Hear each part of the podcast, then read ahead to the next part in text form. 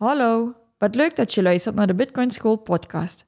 Voordat de les begint, willen wij nog even onze disclaimer opnoemen. De podcast en onze website zijn geen financieel advies en enkel bedoeld voor algemene informatiedoeleinden en entertainment.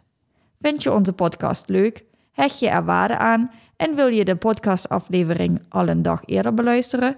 Neem dan een kijkje op petjeaf.com slash bitcoinschool. Alvast bedankt en dan beginnen we nu aan de les.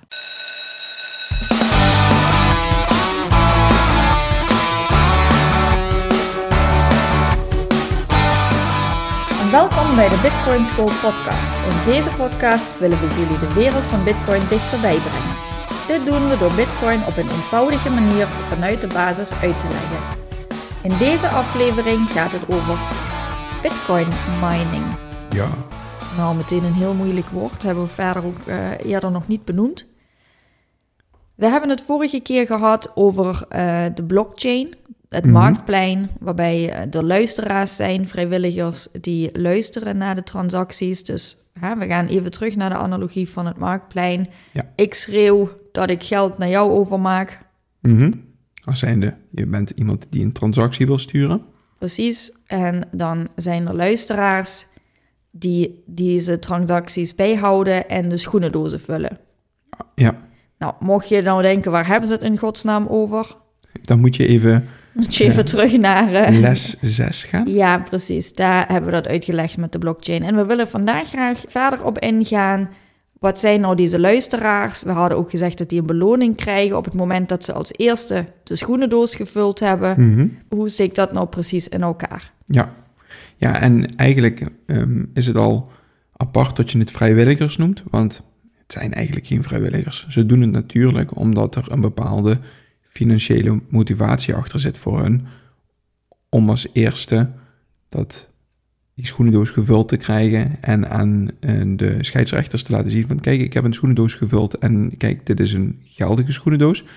En daarmee mogen ze een aantal bitcoin aan zichzelf uitkeren.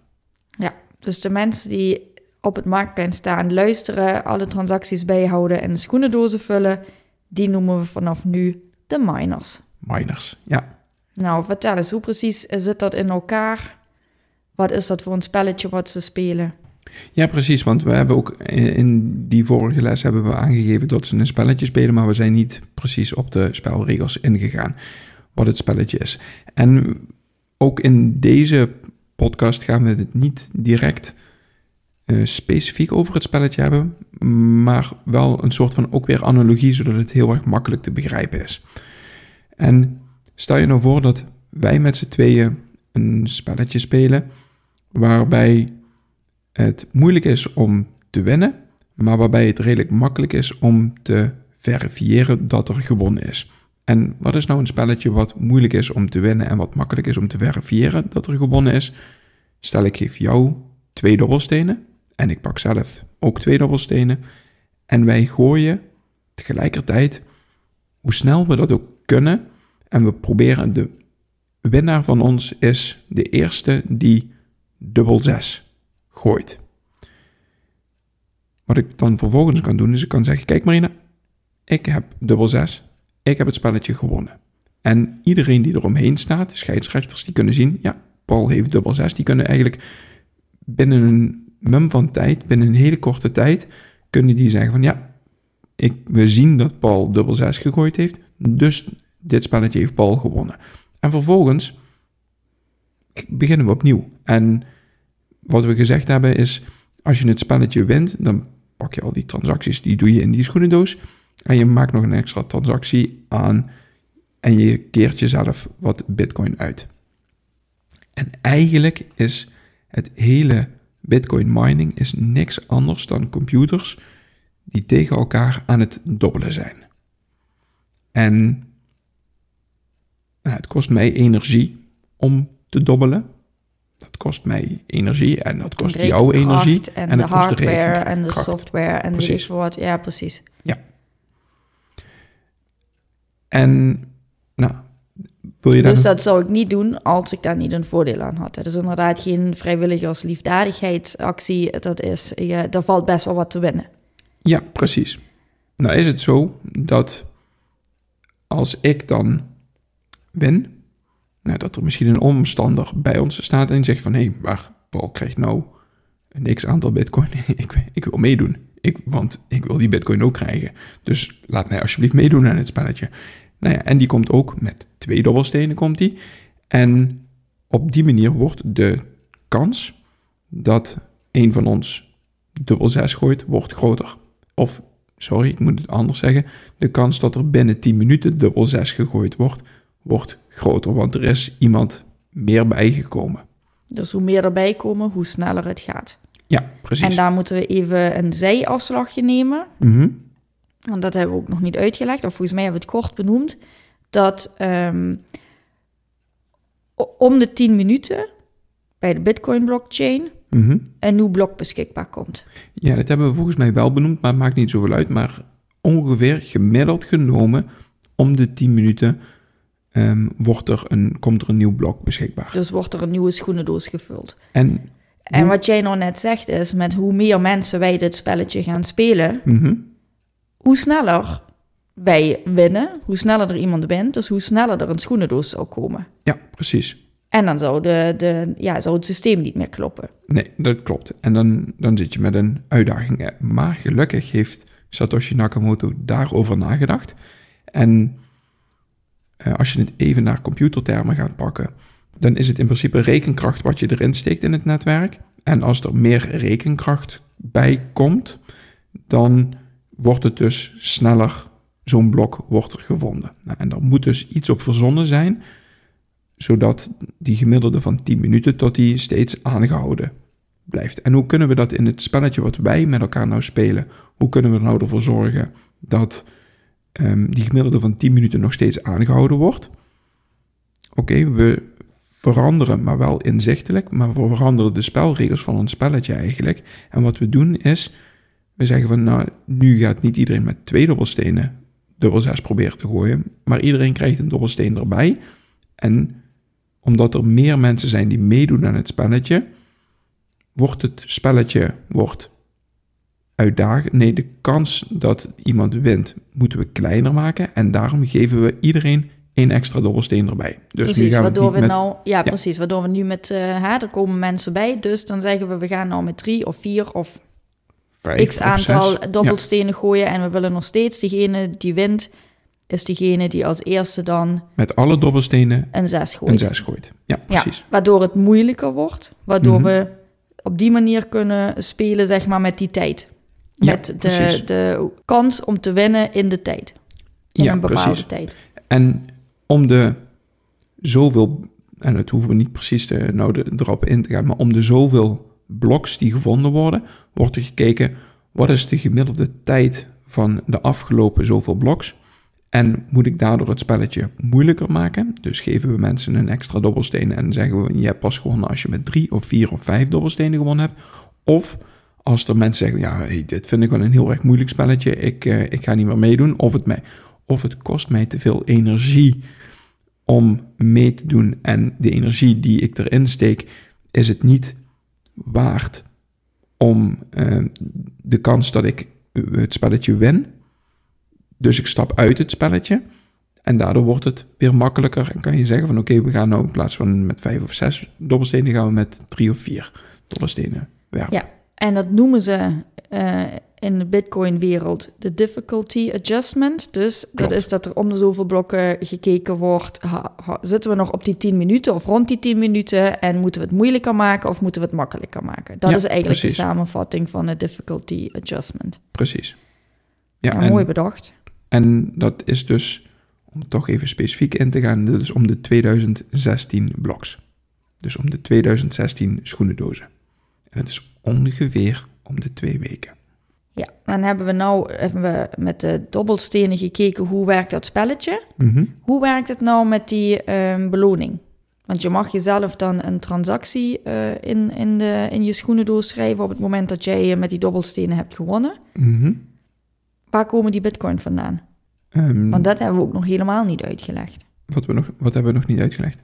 Nou, dat het er 21 miljoen zijn, uiteindelijk. Ja. Maar die zijn er nu nog niet. Nee, dat klopt. Oké, er zijn op dit moment ongeveer, hè, we zitten in april 2023, dus er zijn er nu ongeveer 19,3 miljoen.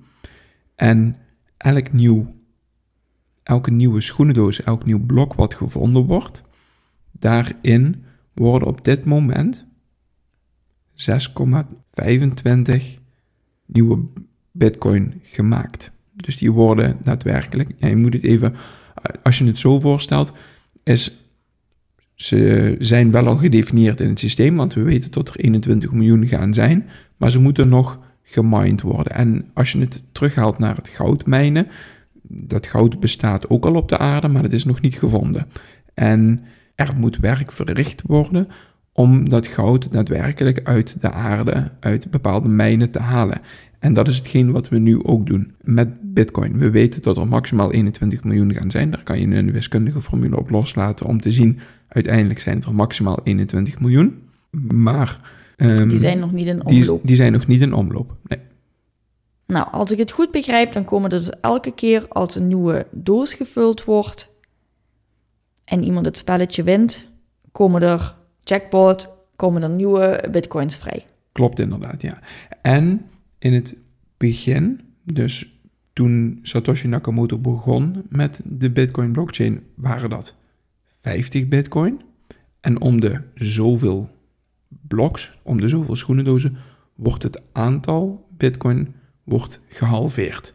En daarmee kan je dus de rekensom maken dat er maximaal 21 miljoen gaan uitkomen. Want om de zoveel bloks, en het zijn 210.000 bloks, wordt het aantal bitcoin wat vrijkomt, wat, wat je mag toekennen aan jezelf, wordt gehalveerd. En daarmee is de eerste periode van 210.000 bloks zijn dat 50 geweest. Daarna 25, daarna 12,5, daarna 6,25 en... Ja, daar zitten we nu. Nu zijn het die 6,25. En na de volgende halving gaan we naar 3,125 en zo gaat het steeds verder door. Totdat je op een gegeven moment op de 0,00001 uh, bitcoin uit gaat komen. En na die halving gaat het niet meer verder. Want bitcoin hadden we al gezegd dat die tot acht cijfers achter de komma, dat wordt dan een satoshi genoemd, maar je kan een satoshi niet meer halveren. En daarmee weet je dus zeker dat er maximaal iets onder de 21 miljoen bitcoin gaan komen. Ja, en die uh, 210.000 zei je, dat uh, om de 210.000 bloks uh, wordt dat gehalveerd. En dat staat een beetje, ja, dat is rond de vier jaar, gelijk aan vier jaar. Ja, en dat ligt dus een klein beetje aan het difficulty adjustment. En dat ligt dus een klein beetje aan hoeveel mensen erbij komen en zeggen van ik wil meedoen aan het spelletje. Het doel van het systeem is zo gedefinieerd dat gemiddeld genomen elke 10 minuten een nieuw blok gevonden wordt. Maar ja, dat kan je niet met 100% zekerheid zeggen. Want als ik tegen jou een dobbelsteenspel win, dan kan het best zijn dat wij 30 minuten bezig zijn. De kans is klein, maar het kan best zijn dat wij 30 minuten bezig zijn en dat we allebei geen dubbel 6 hebben gegooid.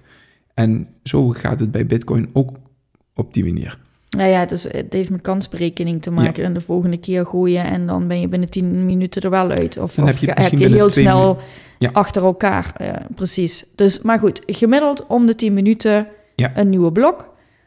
En na 210.000 van die bloks wordt dat, eh, die reward, die eh, beloning, wordt dus gehalveerd. En dus ook die beloning zijn dus ook meteen de nieuwe bitcoin die beschikbaar komen. Klopt, inderdaad.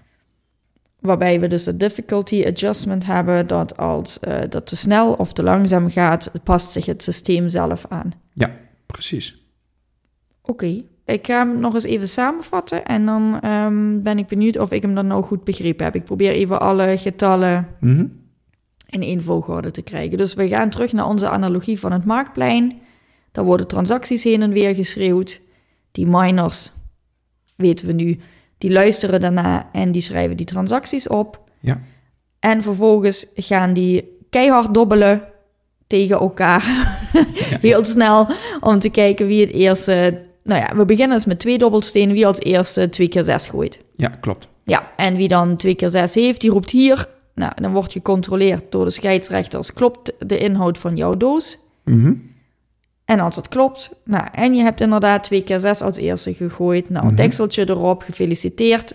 En dan krijg jij dus beginnend toen helemaal, toen het uitkwam, 50 eh, bitcoin die je dan aan je eigen schoenendoos nog mag toevoegen. Ja.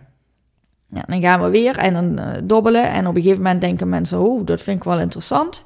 Mhm. Dan wil ik wel meedoen bij dat spelletje. Ja, want ik kan iets winnen. Ik kan iets winnen. Ja, precies. Winnen is altijd leuk, dus ik wil graag meedoen.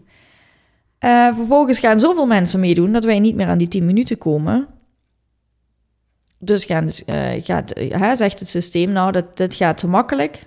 Mhm. Wij gaan extra dobbelstenen verdelen en we maken het moeilijker. Dus je Ja. moet nou met vier dobbelstenen moet je zessen gooien. Ja. Dus we gaan weer, eh, de luisteraars gaan weer, de miners gaan meeschrijven, schoenendozen vullen, met vier dobbelstenen gooien. En wie het eerste 4 keer 6 heeft, die schreeuwt hier. Nou, dan wordt de doos gecontroleerd, er wordt gekeken, ja, 4 keer 6.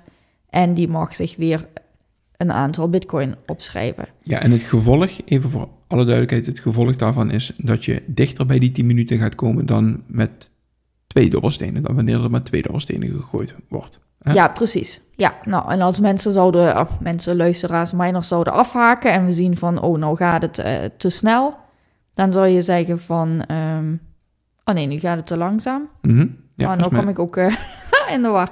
Nu gaat het te langzaam, dan zou je zeggen, nou, lever maar weer wat dobbelstenen in, we gaan weer terug naar drie of zoiets. Of Ja. ik ben inderdaad, ik ben een hele tijd ben ik bezig geweest met het spelletjes meespelen, maar ik heb nog nooit iets gewonnen. Ja, sorry, maar ik stop zoveel energie in het spelen van het spelletje. Ik heb nooit iets gewonnen.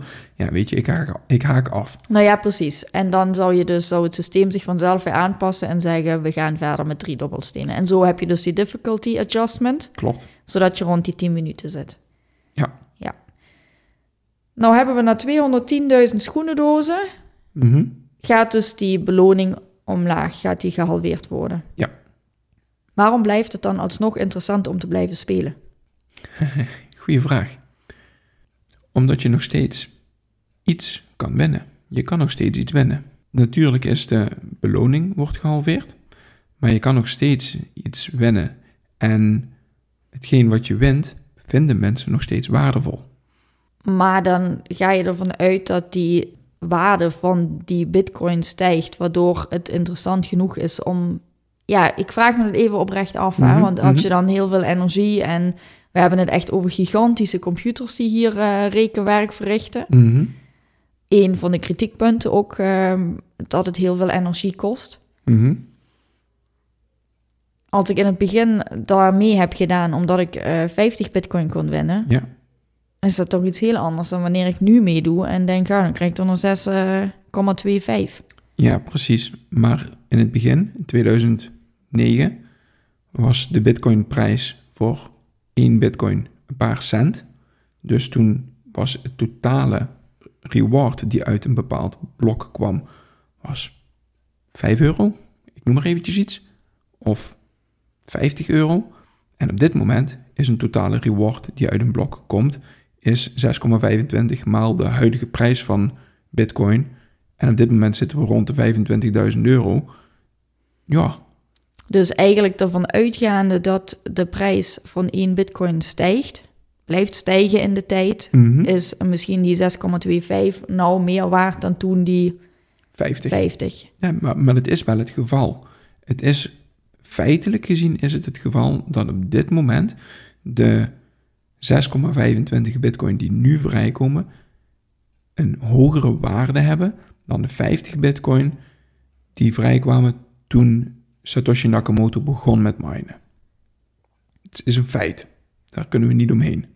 Ja. En de verwachting is, als je gaat kijken naar de prijsactie die Bitcoin gehad heeft in het verleden, is mijn verwachting, en ik is even voor alle duidelijkheid geen financieel advies, maar is mijn verwachting dat op het moment dat de halving weer gaat plaatsvinden, dus we gaan terug naar 3,125 Bitcoin wat vrijkomt, dat dat ervoor zorgt dat er een afname gaat vinden in het aantal beschikbare bitcoin wat op de markt komt. Het aanbod wordt verlaagd.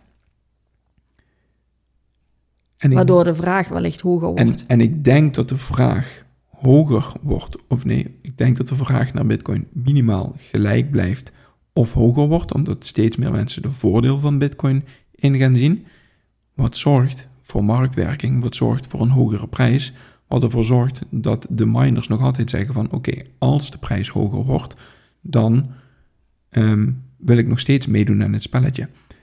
Maar voor alle duidelijkheid, die miners die moeten op de een of andere manier, moeten die alsnog efficiënt kunnen minen. Die, moet, die moeten die op een zo efficiënt mogelijke manier minen. Als die daadwerkelijk geen reward meer krijgen, dan moeten ze op een gegeven moment stoppen. Dan moeten ze stoppen, want dan kunnen ze hun elektriciteitsrekeningen niet meer betalen, dan kunnen ze de hardware niet meer betalen, dan kunnen ze al de maar kosten... Maar dat is wel een hele interessante wat je nou zegt, sorry, ik onderbreek je even.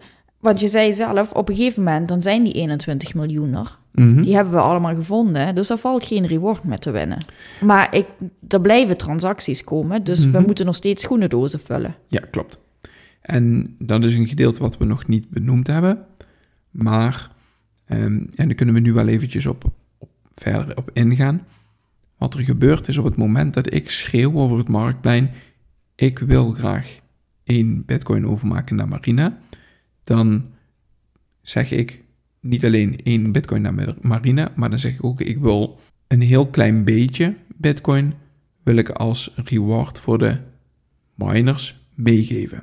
Om die, Een mee te nemen, van- om die mee te nemen in de schoenendoos. Het kan best zijn dat, stel dat je in een schoenendoos 100 briefjes kan doen. En dat er 200 mensen zijn en die zeggen, ik wil graag een transactie doen. Dan moeten de miners moeten zeggen, oké, welke briefjes gaan we als eerste in de schoenendoos doen? En als ik dan zeg van, nou ja, ik geef 5 euro om deze transactie in het volgende blok mee te nemen, dan sta ik misschien vooraan in de rij om meegenomen te worden in de eerstvolgende schoenendoos. Als iemand anders dan zegt ik geef 6 euro, of 100 mensen zeggen ik geef 6 euro, dan wordt mijn transactie niet in de volgende schoenendoos meegenomen, maar wordt mijn transactie in de schoenendoos daarna meegenomen.